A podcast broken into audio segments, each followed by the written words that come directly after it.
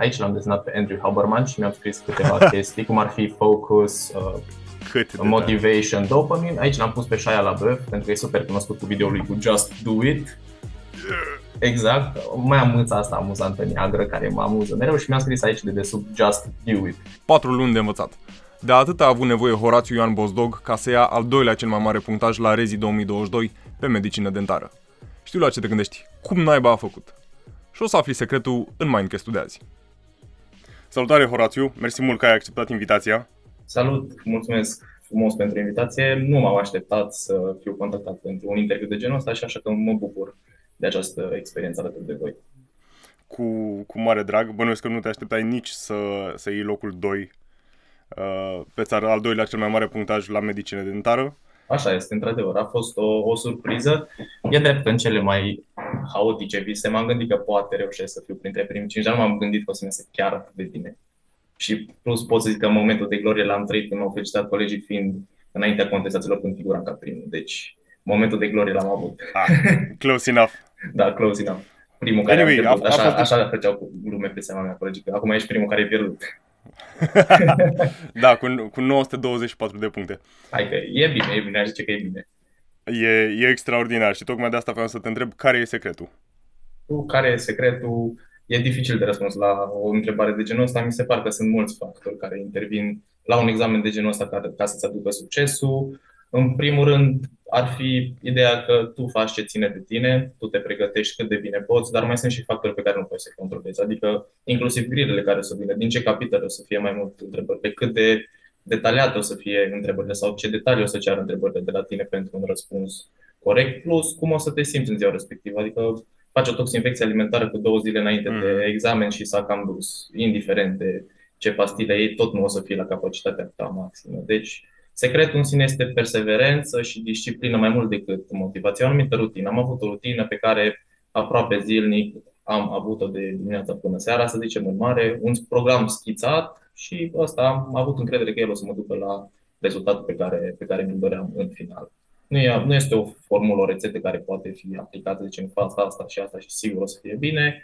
E o chestie pe care trebuie E să un o, proces. da, și să o adaptezi la, să zicem, ceea ce știi că ție îți Stilul merge tău. mai bine, ce funcționează pentru tine. Cam asta ar Mhm. fi. Deci nu este un secret. La urmă, e- fiecare își- se cunoaște, cred, la momentul actual, cum învață mai bine, ce Mhm. merge și așa mai departe. Mhm. Îmi place foarte mult că ai pus accentul pe input, adică pe ce faci tu, nu pe output, adică ce ți iese, pentru că de multe ori Da. sunt chestii care nu depind de tine și apropo de asta, uh, mă amuză cumva că tuturor le, le e frică că o să se dea grile grele la rezi. Dar dacă grile sunt grele la rezi, o să fie grele pentru toți. Da, adică toate exact, punctajele o să exact. scadă. Nu o Da, să fii absolut. cumva singurul dezavantajat de, de faptul că grilele sunt mai grele decât, nu știu, anul trecut. Acum și chestia asta cu grile grele e o altă satisfacție când sunt grile foarte grele sau sunt percepute ca fiind foarte grele și reușești să te descurci foarte bine. Atunci parcă e satisfacție mai mare decât, decât când ok, grile au fost medii, să zicem, și a luat un punctaj foarte mare, să zicem, sau așa. Mhm. Deci, sunt două tăișuri. Două Și tăișuri. atunci e și, e și diferența mai mare între tine și următorii, să zicem. Nu, nu neapărat, sau poate să fie și foarte comasat toată, să zicem, 200 de oameni despărțiți de câteva puncte, chiar dacă sunt în eșalonul superior. Mhm. Deci se joacă, se joacă. Ok. Hai să, hai să începem un pic cu uh, programul tău de învățat. În primul rând, când te-ai apucat de învățat? Uh, Vă pot spune și data exactă, pentru că în data respectivă e ziua iubitei mele, în 22 iulie anul trecut. Am La zis, mulți ani. O să-i transmit când o să vină, o să vină data. Am zis să fie patru luni. Nu știu de ce m-am gândit la numărul ăsta. Am zis să fie patru luni calendaristice de când m-am apucat de învățat până, până în data examenului. Și de asta m-am ținut. Atunci am deschis prima dată cărțile, în 22 iulie. Asta înseamnă cu Patru luni. câteva patru, Patru luni luni. înainte de rezi. Da. Well, cum ai reușit? Adică noi am făcut inclusiv o, o statistică cu cei care au luat peste 850 de puncte la rezi și undeva la 60% din ei au început să învețe cu cel puțin 8-9 luni înainte. Sper că citesc bine studio. Sincer, Cum ai reușit să te așa- încadrezi? Aveam experiența și dinainte, să zicem, poate un pic a admiterii la, la medicină dentară. Că M-am apucat în decembrie anului respectiv, adică am dat, cred că, în 2015 și m-am apucat în decembrie 2014 să învăț. Acum, nu știu, pur și simplu, așa a fost o chestie. Am zis, vreau patru luni, dar în alea patru luni le-am dedicat strict la ceea ce înseamnă învățat în mare parte. am zis să fie o, un efort tare. concentrat într-o singură direcție. Mhm. Asta A a fost un fost. fel de sprint. Dacă Nu poți să chiar numești sprint de sprint, hai să patru luni. zicem uh, 10 km. Aha, Cursa de 10 km. cam nu chiar așa. sprint. Și Da. de licență? Când te-ai apucat? Licența uh, de învățat pentru examen în sine sau uh, să scriu licența? Uh, descris lucrarea de licență. De scris în februarie sau martie. Dar în sine, dacă ar fi să acumulez toate zilele în care am scris, s-a făcut, făcut cam în 3 săptămâni toată lucrarea. Adică Mhm. este o, ce vreau să le spun și colegilor mai mici, e până la urmă o formalitate. Dacă chiar te pasionează subiectul despre care scrii, da, atunci poți să insiști. Dacă nu, trebuie să faci o treabă care să, pla- să placă coordonatorului, să știi că se puntează cum trebuie și mai departe, oricum, cel puțin la noi la Cluj, sigur nimeni asta să-mi citească lucrarea sau să se uite în detaliu peste. Așa că este o formalitate pe care trebuie să o, să o faci. Dar nu să te omori, cu ea, să te stresezi exagerat din cauza asta. Mhm. Și apoi, avantajul care a mai fost la noi la examenul de licență, că s-a dat din aceeași uh, bibliografie ca și examenul Aceeași de licență. materie. Da, la Cluj. Și atunci a fost tot așa în aceeași direcție. Și examenul de licență fiind în septembrie, spre sfârșitul septembrie, a fost chiar, chiar la mijlocul perioadei mele de învățare pentru rezi. Ce a fost cumva ca un fel de simulare. Da, exact, exact, exact, fix așa am luat. Am vrut să văd unde, cam cum mă situez. Am mai făcut eu niște calcule așa aproximative de procent, de grile corecte și așa. Adică un pic și statistic, matematic am încercat să abordez uh, învățatul și testările pe care le-am făcut pe parcurs. Mhm. Hai să o luăm cu, cu începutul. Câte treceri prin materie ai reușit să faci în patru luni? Uh, acum e destul de greu să le cuantific pentru că, hai să, hai să îți detaliez dacă nu programul mai bine și ajungem la final să tragem un total. Ok. În 22, când m-am apucat, am zis trec o dată foarte repede prin materie să văd despre ce e vorba. Ce am mai întâlnit, ce n-am întâlnit, că la Cluj se învață după niște cărți, București, Craiova, Timișoara, Iași se învață după alte cărți. Am zis să văd ce e diferit, ce am mai auzit, ce știu și ce nu. Asta am făcut în 8 zile. Adică 650 de pagini în 8 zile, strict citit ca și cum aș citi benzi desenate.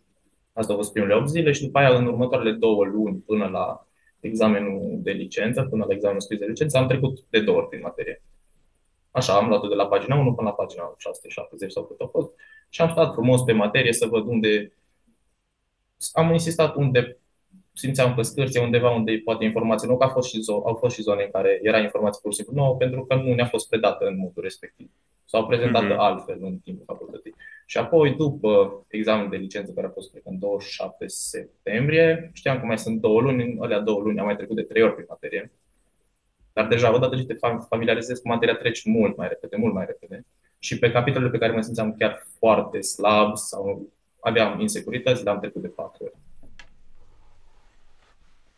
Ok. Deci am ținut Um, și evidența să văd ce Undeva Da, deci 5, între 5 și 6. 5 și Da, 6 ori. Totul de Mhm. 5 ori, totul de 5 ori și unele au fost de 6. Din care prima trecere a fost superficială ca să știi exact Aia, la ce te aia aștepți. n-am, n-am pus, adică a fost pur și simplu ca, ca și cum aș citi beletristică. N-am subliniat nimic, nu am făcut nicio notiță, pur și simplu am, a fost mai degrabă o răsfoire, așa am citit pe diagonală. Mhm. Și asta te-a ajutat cumva să-ți schematizezi ce urma să înveți? Să știi că m, informația asta o să o găsești la capitolul respectiv? Uh, Da, asta și mi-am mai făcut uh, Asterix-uri sau X-uri pe, în zonele în care erau pur și simplu informații pe care nu am văzut niciodată în facultate sau nu mi-aduceam aminte deloc de ea. Pentru că multe chestii ți le reamintești, nu-ți mai aduce aminte detalii, dar știi că ți s-a povestit despre el și undeva în memorie există în stare Știi că sunt latentă. acolo. Da, sunt, dar trebuie să le reactualizezi pentru că dacă nu, nu, nu funcționează. Cu siguranță. Cu siguranță e nevoie de recapitulare. Absolut. Pentru că uitarea e un proces natural al creierului de a scăpa de lucrurile uh, de care n-ai nevoie. Exact, exact. Uh, Să revenim la program. Ai zis că ai învățat în patru luni. Câte ore sau câte pagini pe zi învățai sau cum ți-ai structurat efectiv învățatul? Nu m-am bazat pe număr de pagini pe zi. Uneori erau mai multe, alteori mai puține. Ce am În funcție încercat de dificultate. Exact, exact. Și de noutatea, noutatea. Nu? Acum, Mhm. într-un fel, e frustrant să zici că învăț pentru rezidențiat din materie pe care am trecut-o și să fie ceva nou, dar se, se întâmplă că nu ai cum să le știi pe toate și așa mai departe.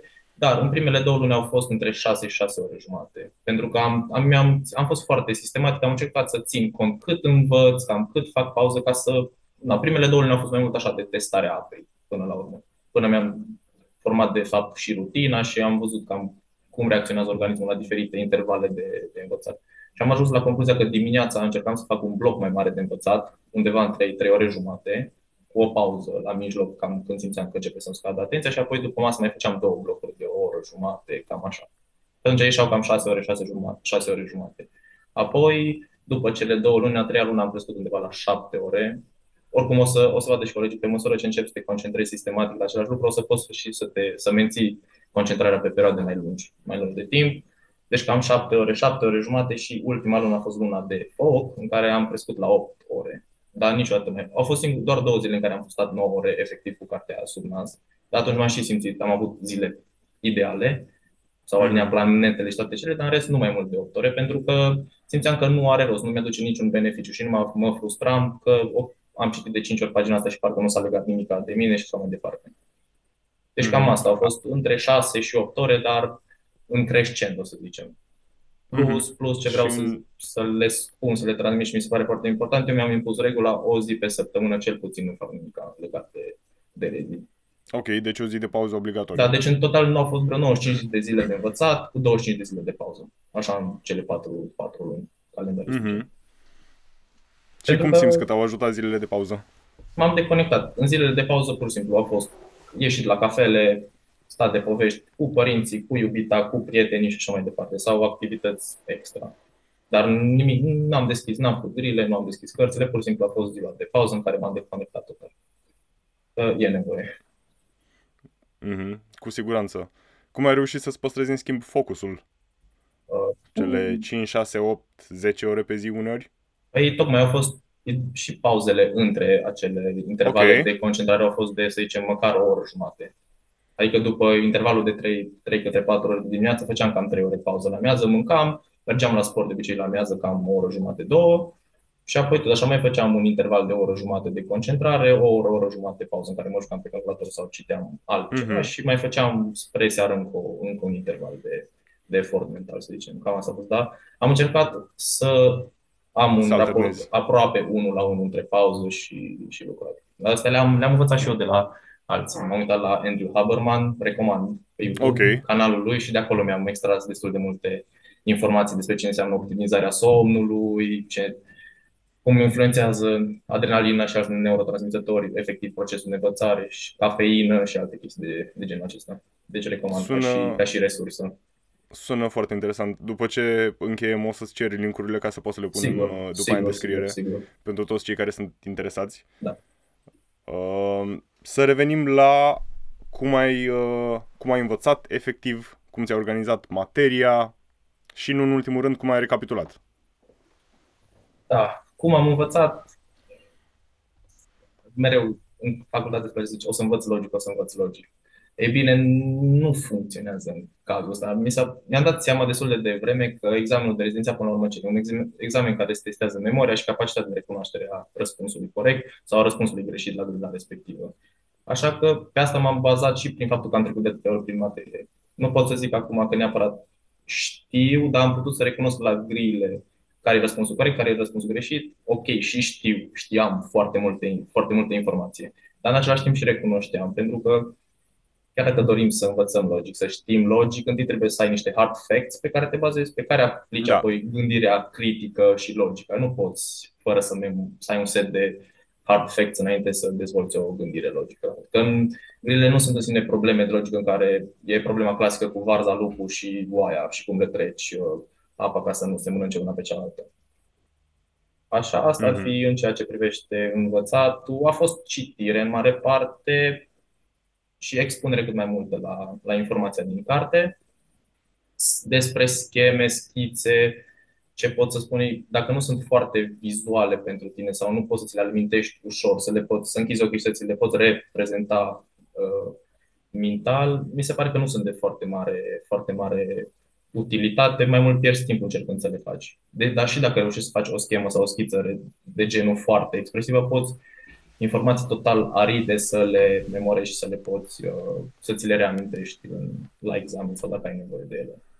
Uh-huh. Și ce am mai folosit foarte mult au fost flashcards-urile. Cred că am făcut, mi-am făcut eu singur undeva între 250-300 de flashcards-uri cu informații din astea așa, pur și simplu, tot ce lăpură. Adică gene care codifică tot felul de chestii sau era, era capitolul de ortodonție în care erau multe, multe sindrome asociate cu diferite malformații maxilofaciale și atunci trebuia să știi unde care și cu flashcards am reușit. Mm-hmm.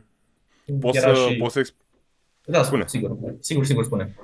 Uh, poți să explici uh, celor care ne urmăresc și poate nu știu exact ce sunt flashcardurile sau cum se folosesc cum okay. anume le-ai folosit sigur, tu? Sigur, sigur, sigur. N-am la mine, nu le-am la mine acum, din păcate, dar ce am făcut? Am tăiat okay. foi cam atât, atât de mari. Pe o parte a foi am scris o întrebare, să zicem, cu ce se asociază compresia de maxilar, cu ce anomalii uh, congenitale se asociază compresia de maxilar. Și pe verso, din parte, pur și simplu am scris uh, anomaliile respective. Am pus deoparte cărticica, n-am făcut-o în aceeași din care am și scris-o, am pus-o deoparte și mi-am făcut trei categorii. Categoria ok, erau, erau uh, flashcard-urile pe care le știam bine, cam reușeam să zicem, 80% din răspunsuri să le știu. Citind întrebarea, mă gândesc, mi le spun în cap sau le scriu pe hârtie și la final întorc cărticica și verific dacă am scris răspunsurile corecte. Asta era categoria ok. Aveam apoi categoria pe care am intitulat-o meh, că trebuie să faci procesul un pic și amuzant, să, așa, să râzi de chestii banale. Acolo ceva undeva între 50-40% dintre răspunsurile știam corecte la întrebare. Asta era o a doua categorie și a treia categorie era categoria aoleu, în care de obicei reușeam un răspuns sau două maxim când erau înșiruiri mai mari de răspunsuri să le fac. Și în funcție de categoria în care includeam acel flashcard după ce răspundeam la el, îl repetăm la un interval de timp mm-hmm. pe mhm. care l-am setat eu arbitrar până la urmă. Chestia asta e spaced repetition pe care dacă caută cineva pe YouTube uh, tehnici de învățare sau productivity tips, sigur o să dea peste ea. Și atunci cele din OK le făceam o dată la o săptămână, o săptămână jumate, cele din MEH poate la, cam la patru zile, dar asta doar în a doua jumătate a perioadei de învățat. Și cele au loc mai mult mai des. Și cam asta a fost și le schimbam dintr-o categorie în alta în funcție de cum răspundeam, cum răspundeam la ele. Deci mm. cam astea au fost uh, tehnicile mele de, de învățare. Subliniat n-am prea folosit, mai mult subliniat a fost ca să mă orientez în materie când o caut rapid. Pentru că subliniez, dar nu, asta nu înseamnă că, că înveți așa un... Îți ai senzația că înveți informația respectivă, dar nu, și s-a da, de, e... cred că s-a demonstrat și știi, adică nu cred, sigur s-a, s-a demonstrat științific că este o metodă foarte ineficientă de a, de a învăța subliniatul.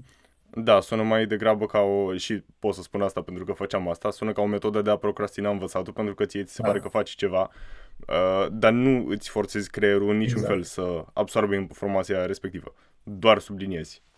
Și în tot așa ce poți ce... să te gândești la altceva ce, ce mi s-a părut foarte util și asta nu am venit eu la, nu mi-a venit mie această idee, ci, ci prietena mea m-a sfătuit să fac așa, folosind grilele de pe site, am folosit mereu funcția în care să-mi arate imediat după ce am rezolvat grila, să-mi arate răspunsurile corecte. Uh-huh. Pentru că atunci știi unde ai, știi, ai eroarea pe care ai făcut-o tu și ai automat răspunsul corect. Și atunci... Și ai feedback-ul. Da, ai feedback-ul, exact, care ajută mai mult decât dacă ai face, zicem, 100 de grile și vezi la sfârșit unde ai greșit, la care grile ai greșit și așa mai departe. Deci și ăsta e un tip destul bun care m-a, m-a ajutat mult pe parcurs. Mm-hmm. Fix asta era următoarea mea întrebare, cât de mult au ajutat grilele și alături de uh, complementarea întrebării care este, întrebării care este pe ce ar trebui să pună cei care sunt acum în 6 accentul? Pe învățat materia sau pe făcut grile? Eu am decis, știu că mi-am făcut contul pe grile rezidențiat.ro când mai erau fix 100 de zile până, până la examen. Am mai, am mai stat un pic până am început să fac grile mai multe, până am trecut de două ori prin materie.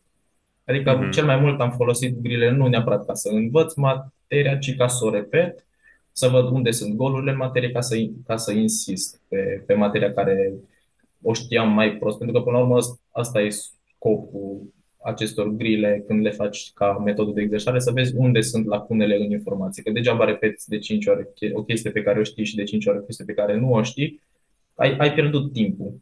Da. Mai bine ai face de 3 ori ceea ce știi și poate de 7 ori ceea ce nu știi, să zicem, și ai fi mai, mai avantajat până la urmă. Deci în modul ăsta am folosit grilele. Deci asta aș zice. Întâi să înveți, o să treacă o dată sau de două ori cum trebuie prin materie. Să simte că deja cam mm-hmm. stăpânesc în mare materie, au o idee în foarte mare sau într-o mare măsură materie și apoi să insiste pe grile. Și ce a fost frustrant la grile acum, în tot rău, adică peste tot sunt părți bune și părți rele, trebuie să nu se lase influențați de faptul că sunt grile făcute efectiv din detalii, adică autori și acele grile cu formulări alambicate care îți testează mai mult atenția, să nu le ia nu, nu vreau să zic foarte în serios, dar să zicem, ai greșit o grilă fiindcă nu ai citit un nu. Dar răspunsurile ar fi Da. Matching. Atunci iau că ai știut material, mă n-ai fost atent și atunci încearcă să zici, ok, fii mai atent la cerința grilei. Și m-am uitat și la subiectele de anul trecut, subiectele de simulare, subiectele de an pe care, din care am dat eu și nu au fost întrebări de genul acela cu autori și să se schimbe. Adică gradul de dificultate nu a rezultat din uh, complexitatea formulării întrebării sau Mhm. cât de alambicat a fost formularea. Formularea a fost uh, precisă. Și ști- ori ai știut răspunsul, ori nu l-ai știut. Exact. Dar a, ajută Da. și, și ăstea. Dar ai găsit genul ăla de detalii în grilele care ți-au picat de la examen? Foarte grele, cu valori, cu detalii. Am încercat să, retrospectiv, să iau un pic caietul de grile și să mă uit așa și așa, după ce mi s-a părut mie, undeva cam la 150 de grile sunt chestii, să zicem, cu grad de dificultate maxim mediu. Mhm. Apoi undeva cam vin 25-30 de grile, poate care au gradul de detalii pe care îl cer pe- peste mediu puțin și apoi sunt 10-20 de grile, poate care cer detalii așa de mai de finețe sau care sunt mai greu de memorat sau ți este mai ușor să te încurci cu informația asemănătoare din altă parte a cărții. Așa mi se pare că au- au structurat ei uh, întrebările la examen. Acum poate să difere la anul viitor, Cu siguranță. deci nu, nu, asta nu, nu putem noi controla până la urmă, ce ziceam chiar la, chiar la început. Și nici, nici n-are sens. Da, și până la urmă, gradul de dificultate al examenului în sine nu provine din faptul că sunt întrebările grele, adică nu sunt, nu sunt probleme de fizică cuantică, rocket science sau alte chestii de genul. E pur și simplu cât de greu ți este de fapt să aduci aminte informația respectivă sau cât de ușor este să o încurci cu, cu informația asemănătoare. Mhm. Apropo de, de învățare, ultima tehnică uh, de care voiam să te întreb este dacă ai învățat cu colegii, cu prietenii, cu prietena. Uh, nu. Aici efortul meu de învățare a fost un efort așa, în- între patru pereți la mine în camera acasă. Desigur, înconjurat de atmosfera plăcută pe care mi-am creat-o în cameră, este important uh, atmosfera în care înveți să fie una plăcută, să ai... Am avut mereu un obiceiul de a-mi bea cafeaua dimineața înainte de a mă apuca de, de învățat și asta îmi crea oarecum plăcere și mă făcea să mă deconectez. Tot așa, în pauze citeam alt, alte cărți, pur și simplu să mă deconectez total în pauzele pe care le făceam de, de învățat, dar în sine efortul de învățare a fost în mare parte singur. Acum că am mai învățat din când în când alături de prietena mea în timp ce ea citea sau avea treabă pe laptop sau așa, da, și asta este plăcut că uneori te stimulează când vezi că este cineva lângă tine care se concentrează și face ceva, te stimulează și pe tine sau te ajută să rămâi în acea zonă de, de concentrare. Dar în mare parte a fost așa un, un fel de uh, ascet, să zicem. un fel de izo- nu izolare, pentru că nu a fost izolare, dar singur între patru pereți. A fost, da, izolare în momentele Da. care contau. Și un tip care pe mine m-a ajutat este să-ți procuri, dacă poți, niște căști antifonice.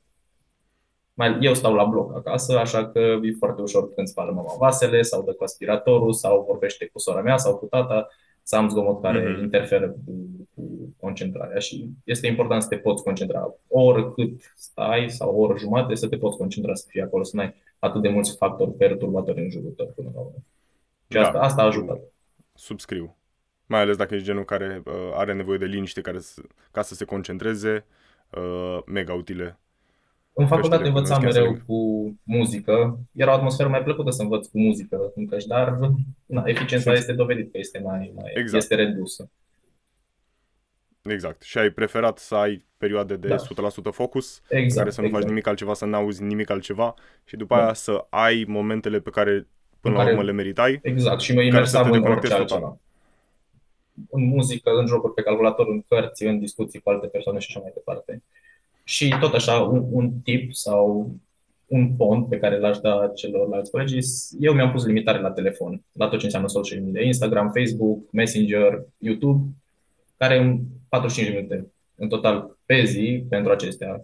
Acum, în fiecare zi am depășit acest 45 de minute, dar îți apare un pop-up, vrei să prelungești uh, Mhm. uh, utilizarea și atunci ai un, încă o barieră peste care trebuie să treci ca să te uiți mai departe pe Instagram și atunci ți este mai ușor să renunți la Instagram, să pui telefonul departe și să revii, să revii la învățat.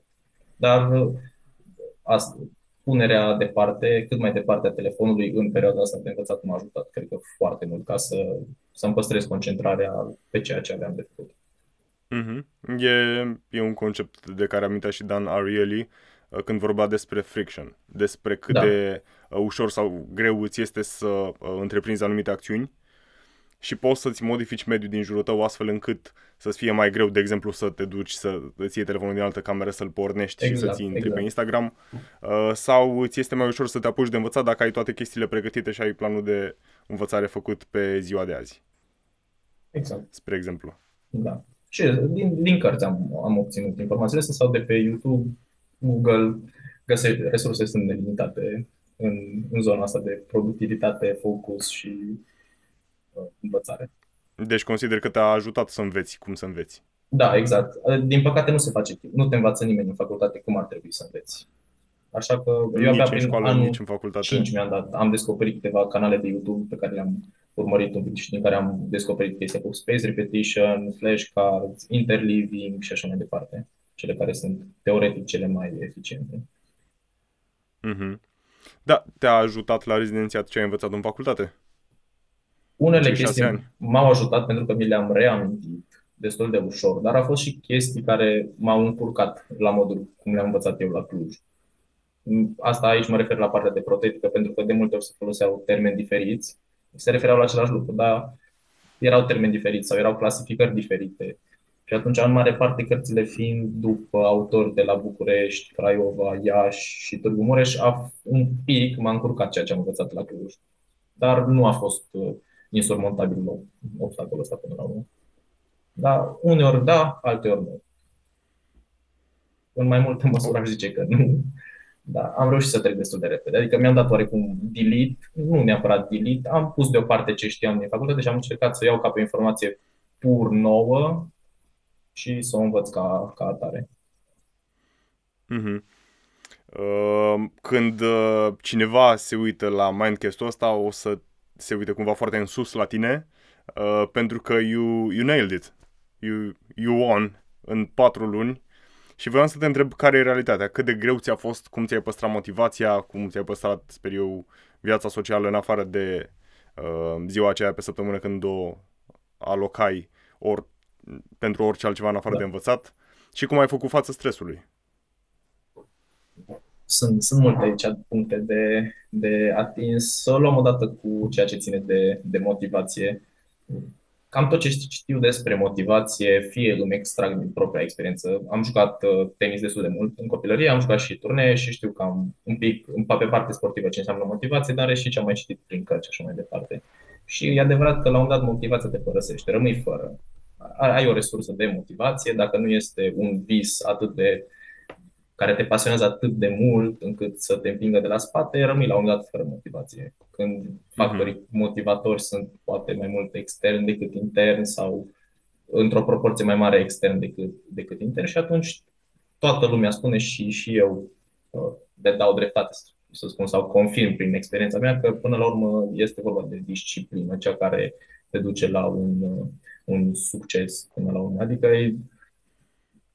am încercat în mare parte să mă țin de program, de anumită rutină pe care, pe care mi-am, mi-am făcut-o, pentru că atunci automat și organismul oarecum știe că urmează orele XY în care de obicei fac asta, de obicei mă concentrez. În orele YZ fac altceva și atunci e ca un switch on-off. Ești on pentru învățat, apoi ești off și tot așa.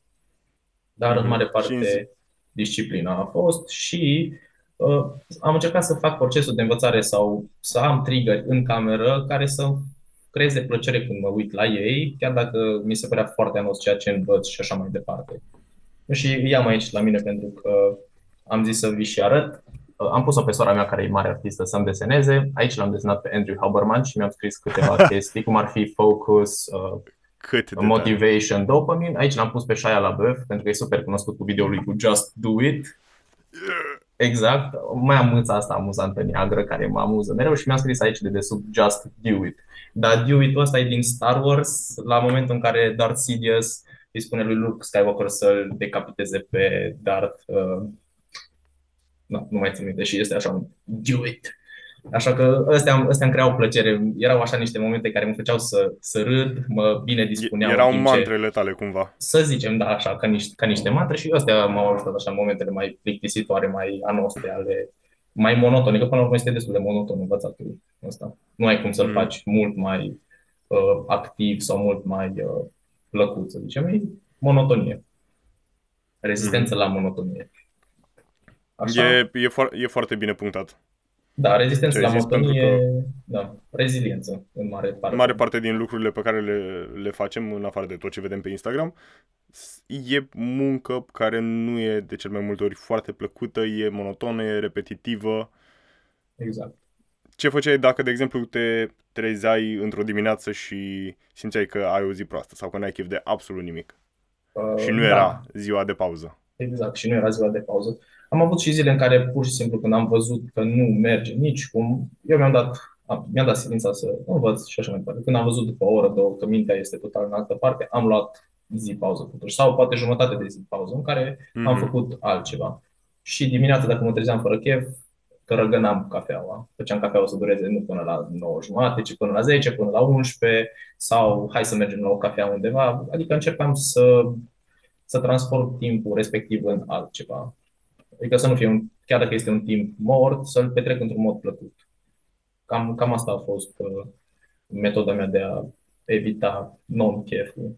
Și în rest a mhm. fost disciplină. Știam că trebuie să fac asta, că dacă nu, nu o să obțin uh, un rezultat, un rezultat bun.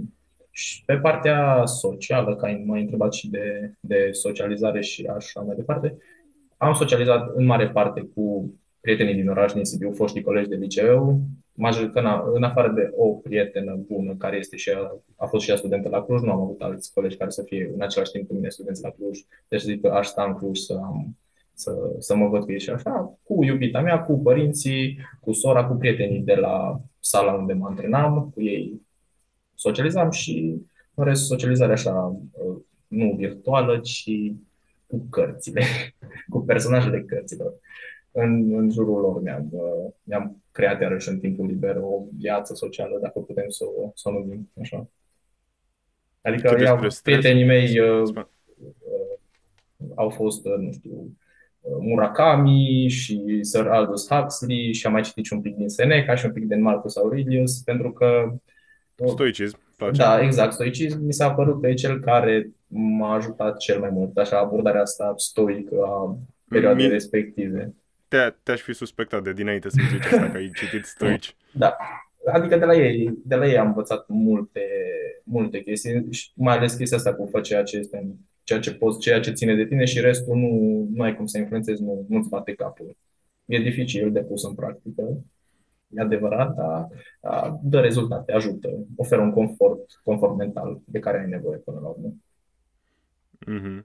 Apropo de confort mental, cum, uh, cum a privit un stoic cu 924 de puncte la rezi stresul și mm. relația cu aici, stresul? Aici pot să spun că stresul l-am simțit cel mai acut în ultimele două săptămâni atunci am început eu să pun oarecum presiune pe mine, să încep să am așteptări.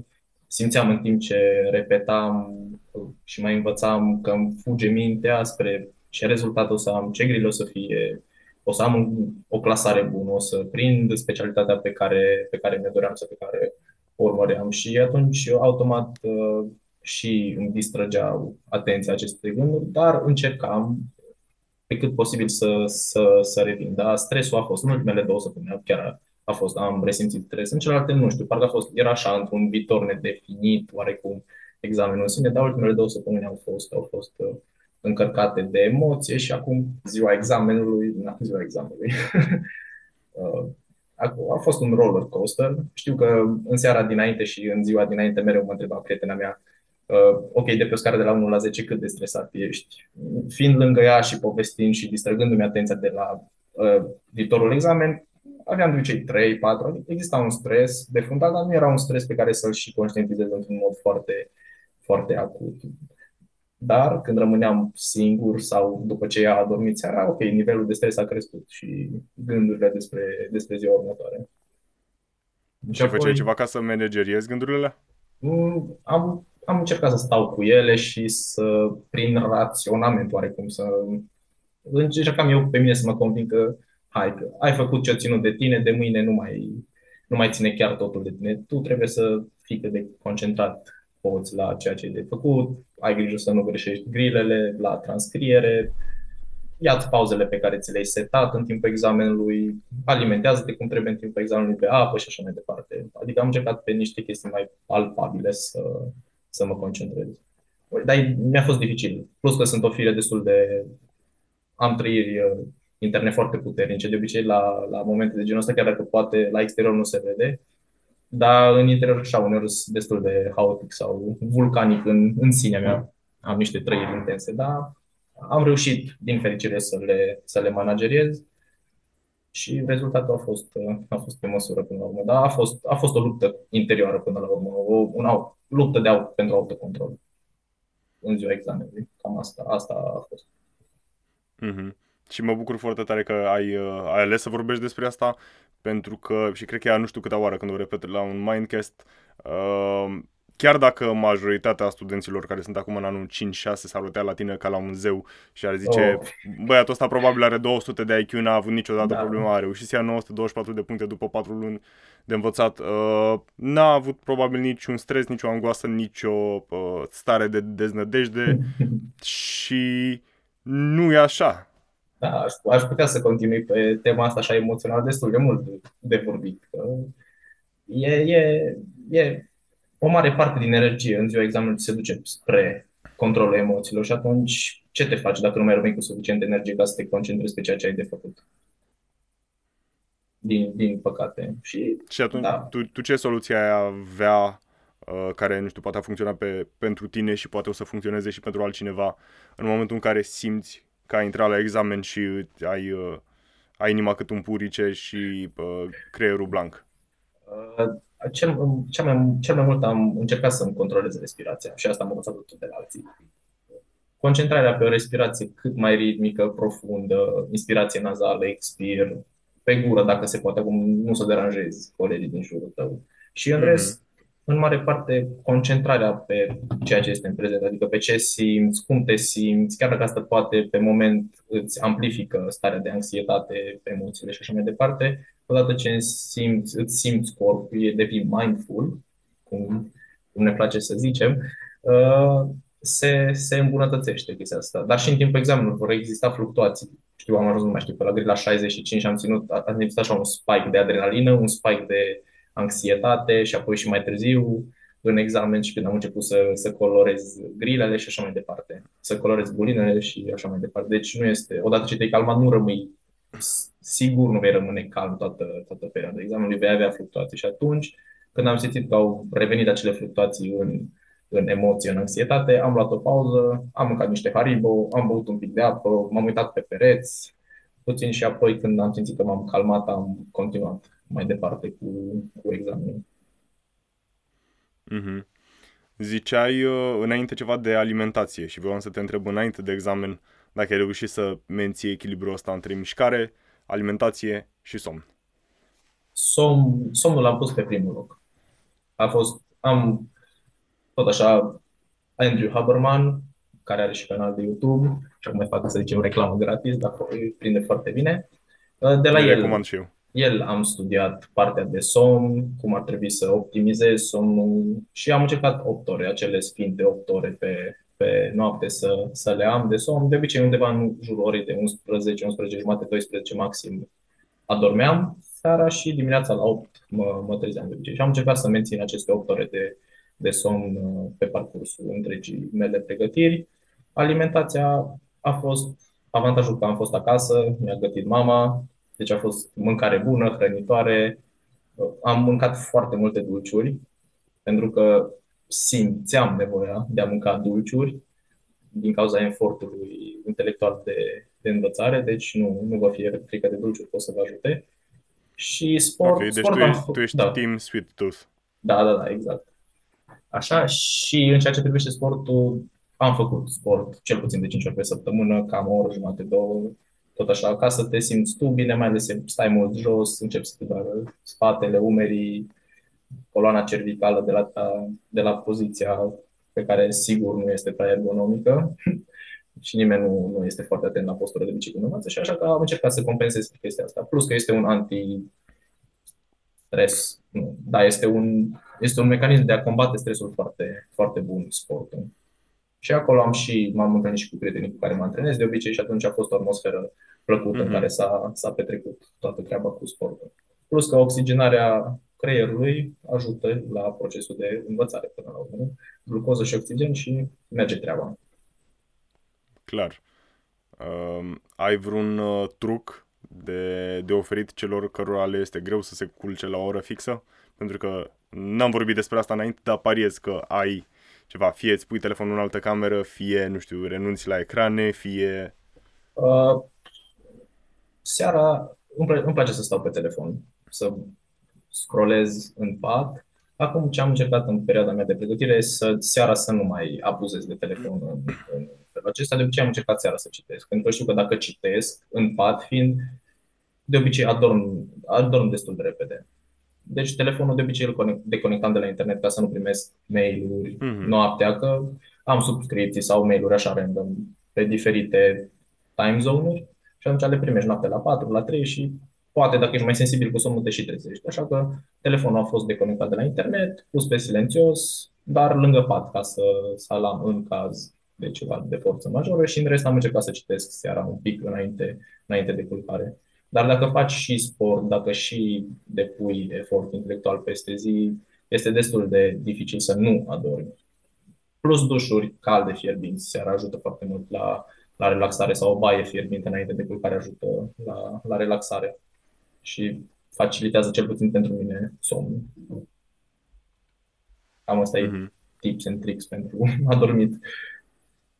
Acum, desigur, și sunt toate acelea cu temperatura ambientală să fie optimă și mai departe. E destul de greu să, să optimizezi chestiile astea, să ai, nu știu, 19 grade, cât zic specialiștii care trebui ca să ai un somn și mai odihnitor. E destul de dificil, dar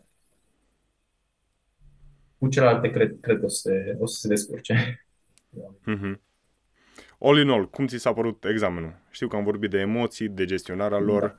de grile. Apropo, ai reușit să intuiești răspunsul corect la unele grile pe care nu le știai, ai reușit să te folosești de fundația aia de cunoștințe de care vorbeai și să o iei logic, nu știu, poate prin eliminare sau... Exact. Procesul logic în examenul ăsta, să zicem, a fost cel în care, ok, nu știu exact unde este informația sau nu mi-aduc aminte pe moment informația pentru această grilă. Hai să mergem pe, dacă nu știu, citesc răspunsul dată, văd care, pe care sunt sigur că sunt sau că nu sunt. Le elimin sau le pun și apoi rămân la poate două sau un răspuns pe care oscilez, îl pun sau nu Și acolo am, eu, din timp, adică cam cu o săptămână înainte, m-am gândit, ok, dacă apare situația asta la examen, ce ar fi mai bine să fac? Să pun grila, să nu pun grila, să pun, să nu. Și atunci am încercat așa, matematic, prin excludere, să văd cum ar fi cel mai bine ca să, că până la urmă trebuie și să fii suficient de, nu, să fii șmecher un pic cu, cu, cu grilele astea, că știi din start că grilele care sunt de la 50 încolo au între 2 și 4 răspunsuri. Adică asta este un ajutor pe care te poți folosi. Acum, ce poți să mai fi atent? Uneori, destul de rar, se mai întâmplă să obții informații și din formulările altor grile din același examen. Informații pe care poate nu ți le aduce aminte sau pe care poți să le folosești ulterior în rezolvarea alte grile. Poți să fii atent și la, și la chestiile astea. Dar efectiv de intuit, acum am, am știut, am fost bine pregătit, am avut poate undeva în jur de maxim 10 grile pe care am fost poate mai nesigur pe răspunsuri. Desigur, am omis răspunsuri pentru că nu mi-am adus aminte, dar atunci n-am avut dubiu că nu mi-aduc aminte. Pur și simplu nu am pus răspunsul pentru că nu mi-am adus aminte răspunsul respectiv. Dar așa nu pot să spun că am, a trebuit să intuiesc, să intuiesc răspunsurile, ci am luat-o sistematic. Le-am, ce am știut, am pus în start, am eliminat ceea ce știam sigur că nu este și unde am ajuns la impasuri, am încercat să, să văd cum ar fi cel mai bine să, să pun ca să obțin un punctaj maxim pe grila respectivă. Acum, mm. ca și nivel de dificultate, cum am zis, nu sunt probleme de rocket science în care trebuie tu să vii cu o rezolvare fantastică la o problemă pe care și-o pun inginerii de nu știu de când e lumea, ci pur și simplu dificultatea a fost în rememorare, în amintirea informației respective. Poate dacă ar fi fost un examen în care grilele ar fi fost formulate de genul pacient în vârstă de cu patologii asociate X și Y se prezintă cu simptomatologia următoare, da, Și atunci să fie întrebarea ce, care este diagnosticul cel mai probabil sau diagnosticele diferențiale sau investigații sau tratament, da, atunci ar fi fost uh, grile, poate care, care ar fi putut fi foarte grele, prin, uh, tot așa, prin detaliile care erau inserate în formularea grilei. În cazul nostru, acum poate o să supere pe colegii care au fost, dar nu pot să zic că au fost grele în sine, ca și formulare. Pur și simplu a fost vorba cine a reușit să-și aducă aminte mai bine sau cine a, poate a avut norocul să insiste mai mult pe materia care, din care au venit grilele până la urmă. Că și factorul noroc joacă un rol important în, în reușit în cazul examenelor de genul. Deci, nu, nu pot să zic că au fost grele sau că au fost ușoare. Au, fiecare a resimțit uh, dificultatea examenului diferit în funcție de cât de ușor sau cât de greu și-a adus aminte răspunsurile la grilele respective. Mm-hmm. Și acum, fast forward, repartiție. Ce specialitate ți-ai ales la Rezi și de ce? Uh, eu mi-am ales momentan chirurgie dental-veolară. Chestia cu a, procesul de alegere a fost relativ simplu în cazul meu. Adică odată ce mi-am văzut punctajul, am zis, ok, o să fiu cel mai probabil printre primii, deci cam pot să aleg orice. Și atunci am avut acest confort că pot să mă duc la Cluj, la București, la Iași, oriunde mi-aș dori ca și locație și apoi am oscilat între specialitățile pe care, care mi se păreau poate mai interesante sau cu care am avut tangențe mai mari fie în timpul facultății, fie în timpul practicilor, practicilor de vară. Și în momentul deciziei oscilam cam între ortodonție și partea de chirurgie dental-veolară și am ales până la urmă chirurgia pentru că ortodonția este un pic, un pic plictisitoare, să zicem, tratamentul în sine, pentru că este de lungă durată, sunt oarecum niște intervenții de rutin, control și rutină. Ceea ce este foarte interesant la ortodonție este partea de diagnostic, partea de gândire a tratamentului, dar în sine tratamentul odată ce s-a pus aparatul este relativ uh, monoton. Și atunci am zis, prefer, uh, prefer să merg pe partea de chirurgie, este un pic mai dinamică, te întâlnești poate cu pacienți cu patologii generale mai complexe care solicită într-un mod diferit gândirea medicală, experiența, îți te face faptul că lucrezi într-un spital în care ești înconjurat de rezidenți de an mai mare plus medici specialiști, știi că ai spatele asigurat, câștigi experiență, câștigi încredere și în momentul în care mergi tu ca medic specialist la privat, o să ai altă încredere, nu o să-ți mai fie atât de frică că vezi acolo în fișa pacientului hipertensiune și o insuficiență cardiacă și zici gata, îi dau la un de anestezie și dă ortul pop. Adică vezi că se poate, adică pacienții, pacienții sunt rezistenți și e destul de departe practica, să zicem, de frica pe care ți-o induce textul, manualul în care zici că ai omenece de complicații care se pot întâmpla la cea mai mică, cea mai mică manuperă. Așa că din cauza asta am ales până la urmă, până la urmă chirurgia dental-velară. Mm-hmm. La Cluj. Și de ce? Exact. De ce Cluj? Cluj, pentru că am făcut aici facultatea, știam multe cadre didactice, adică am avut interacțiune cu ele în timpul facultății, la laboratoare am fost pe secțiile de chirurgie, mai știam din vedere rezidenții, știam oarecum care este dinamica și atunci, fiind mai familiară toată atmosfera, am decis să merg aici unde este, unde este mai, totul mai familiar. Plus că, până la urmă, este un centru mare universitar de la noi din țară, sunt specialiști, se tratează și cazuri mult mai complexe decât poate întâlni într-un, într-un uh, centru mai mic și asta este doar pur și simplu o experiență, pentru că ca și prezident pe chirurgie dental nu o să fii tu implicat în gestionarea unui caz major, dar ca și experiență ulterioară, cred, cred că este, este util. Asta nu înseamnă că uh, există numai dezavantaje la a merge într-un, într-un centru mic. Și m-am gândit la un moment dat să-mi aleg un centru mai mic, în ideea în care rezidenții vor fi mai puțini, poate o să ai mai mult de, de lucru, poate nu o să fie cazuri la fel de complex, dar o să fie suficient de mult încât să câștigi experiență, să ai tu încredere în capacitățile tale. Și aici, ca și exemplu, am un prieten care este la Târgu Mureș, rezident pe chirurgie stomatologică și maxilofacială și inițial a fost un pic uh, supărat de că asta a reușit să, să prindă la rezidențiat, dar acum, în discuțiile ulterioare pe care le-am avut cu el, îl mulțumește faptul că lucrează foarte mult. Că până la urmă, ăsta e scopul rezidențiatului, să lucrezi cât mai mult, să fii expus la cât mai mulți pacienți diferiți ca să câștigi experiență și așa mai departe. Deci un tot rău și un bine, să zicem. Peste tot, sigur, mm. se găsesc medici specialiști sau rezidenți foarte de treabă, care se pricep foarte bine la ceea ce fac și de la care ai multe, multe de învățat. Și dacă ar fi să înglobezi cumva toate sfaturile pe care le-ai putea da referitoare la procesul ăsta de decizie, de alegere a specialității, ce le-ai transmite colegilor tăi mai mici? Hmm. Dificil așa să înglobesc totul, dar o să încerc, o să, încerc să, să sintetizez.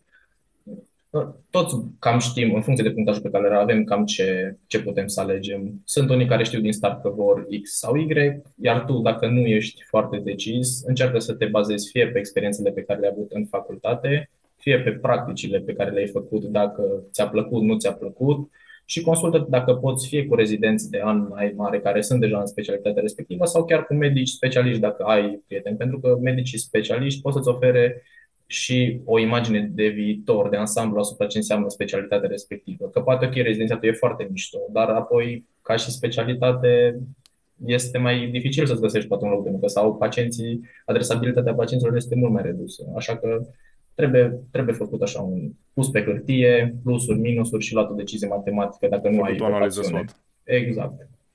Adică plus, minus și vezi matematic, matematic care e cea mai bună alegere pentru tine. Dacă ești acolo undeva care ai mai multe opțiuni, poate opțiunea preferată a dispărut, nu se mai poate alege, vezi, cu, vezi în funcție de ce mai este, când te poți descurca. Și există și varianta transferului la o adică. Aici am avut, pot să spun că am avut un confort mental. Am zis, ok, nu-mi place chirurgie dental veolară, pot să mă mut pe ortodonție pentru că nota e suficient de mare încât să, încât să fac acest schimb. E drept. Pierzi un an, adică, dar poate câștigi până la urmă. Dacă ai putea să dai timp înapoi, ai face ceva diferit? Acum cred că depinde cât de mult înapoi. N-aș putea să dau timp. Uh, oricât de mult poți. Mă rog, Bănuiesc că nu gen șase ani. Adică înainte de începerea, să... înainte de admitere. Nu, hai să ne da, rezumăm să... strict la rezidenția, dacă nu. Că până la urmă mm-hmm. ăsta e topicul, topicul discuției noastre. Uh, n-aș putea spune că aș schimba ceva la modul în care m-am, m-am pregătit. Simt că pentru mine personal, deci tot ce vorbesc mai din este pur subiectiv, este ceea ce am trăit, e o experiența mea.